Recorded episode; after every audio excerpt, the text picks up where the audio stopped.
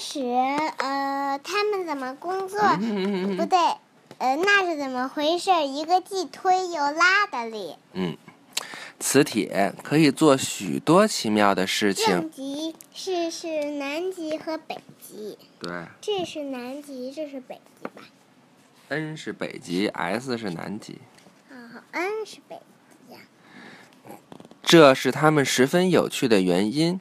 它们可以自己粘在一起，它们可以让钉子或别针互相粘连，它们甚至可以隔着玻璃互相带着对方移动。在玻璃上方的磁铁会跟着你在玻璃下方滑移着的另一块磁铁移动。请讲。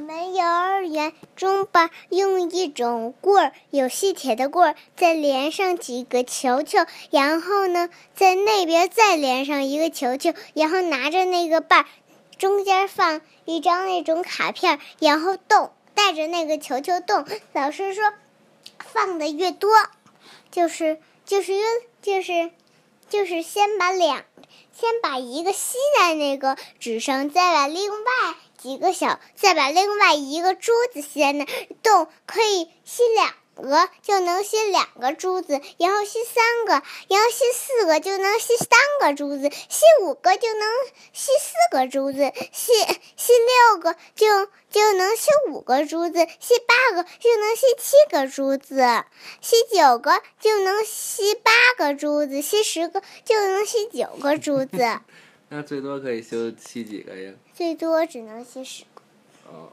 甚至十个都不要，就是五个。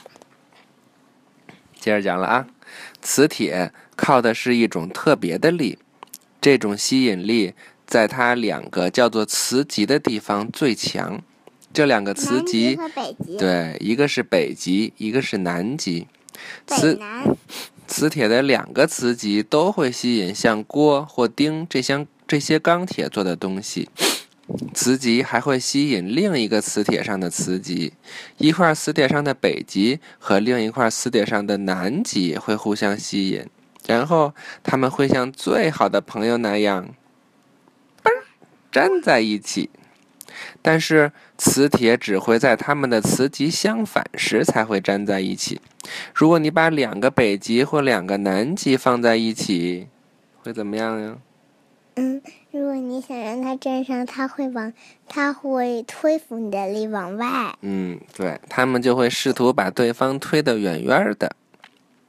试一试，自己制作一块磁铁，来看看物体是怎样获得这种魔术般的能力的。拿一个大点的金属回形针去接去接触一个小一点的金属回形针，会怎么样？把大回形针的一头弄直，然后用一块磁铁的一头在上面摩擦五十次。注意，只用磁铁的同一个头，并都往同一个方向摩擦。再用大回形针去接触小回形针，这次会怎么样？